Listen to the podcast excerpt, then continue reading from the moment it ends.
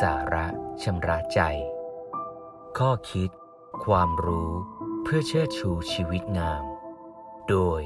พระครูธรรมรุจิ วัดยาณเวศกวันอ่อนไปก็ถูกเขาดูหมิน่น แข็งไปก็มีภัยเวรมีนิทานเรื่องหนึ่งเล่าถึงงูเห่าตัวหนึ่ง งูเห่าเกิดมีความคิดอยากรักษาศีลอยากจะปฏิบัติตัวให้เป็นงูที่ดีขึ้น ก็เลยทำตัวไม่คิดเบียดเบียนใคร เบื้องต้นเมื่ออยู่ในสังคมมนุษย์ใหม่ๆ คนก็ยังหวาดกลัวด้วยพิษภัยของเขา แต่ต่อมาเมื่อคุณปู่คุณย่าคุณตาคุณยายเห็นว่างูตัวนี้ ไม่มีเวรมีภัยกับใคร ก็เริ่มนึกเอ็นดู ก็ให้อาหารบ้าง ดูแลเอาใจใส่บ้าง แต่ในบรรดาคนในหมู่บ้านก็มีกลุ่มเด็กตัวเล็กๆ วัยรุ่น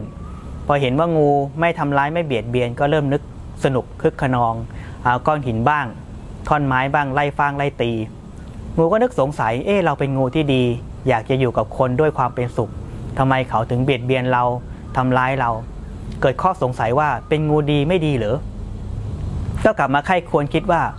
แต่มันก็มีคนที่ดีกับเรานะ มีคุณปู่คุณย่าที่เอาใจใส่ดูแลอ่อนโยนกับเรา แต่ก็คนไม่ดีก็มีอยู่ ก็คิดว่าเออ กับคนที่ใจดีนี่ เราต้องดีกับเขา เรียกว่าอ่อนโยนกับคนใจดี กับคนไม่ดีเราต้องให้เขาเกรงใจ คือบางคนนี่เขาเห็นว่าเราไม่มีเวรมีภัย เช่น พอเด็กกว้างก้อนหินก้อนไม้แล้วก็หงอ เขาก็นึกสนุกนึกว่ารังแกได้ ดังนั้นเราต้องเข้มแข็งในคนที่ควรเข้มแข็ง ความหมายคือเมื่อคนบางคนนี่มีลักษณะนิสัยอาจจะไม่ได้คิดละเอียดรอบข้อเพียงพอ ก็เบียดเบียนคนอื่นด้วยความคึกขนอง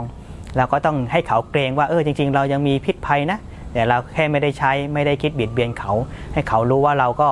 มีลักษณะอันพึงที่ไม่ควรเบียดเบียน เด็กทั้งหลายก็จะได้กลัวเกงไม่ทำร้าย เบียดเบียนตัวงูงูก็เริ่มปรับพฤติกรรมใหม่ กับคนดีก็มีความอ่อนโยนมากขึ้น กับเด็กๆก็เริ่มมีการขู่มีการแสดงอาการบางอย่างทำให้เด็กหวาดกลัว เด็กก็เริ่มไม่กล้าทำร้ายไม่กล้าเบียดเบียนจึงบอกว่าคนเรานี่ถึงเวลาก็ต้องมีความเข้มแข็ง แต่ก็ไม่ควรแข็งกร้าว แต่อ่อนโยนก็ไม่พึงอ่อนแอ จึงปฏิบัติให้พอเหมาะพอดี ถ้าเราพอเบาะพอดีในการปฏิบัติอยู่กับคน เราจะไม่มีเวรมีภัยอยู่กับเขาได้อย่างดี มีความสุขตัวเองก็ไม่เดือดร้อน จึงบอกว่าอ่อนไปเขาก็ดูหมิน่น แข็งไปก็มีภัยเวรพึงปฏิบัติให้พอเหมาะพอดี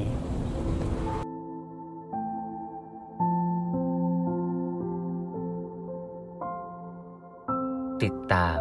ข้อคิด ความรู้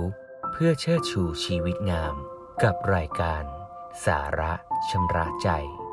โดยพระครูธรรมรุจิ วัดยาณเวศกวัน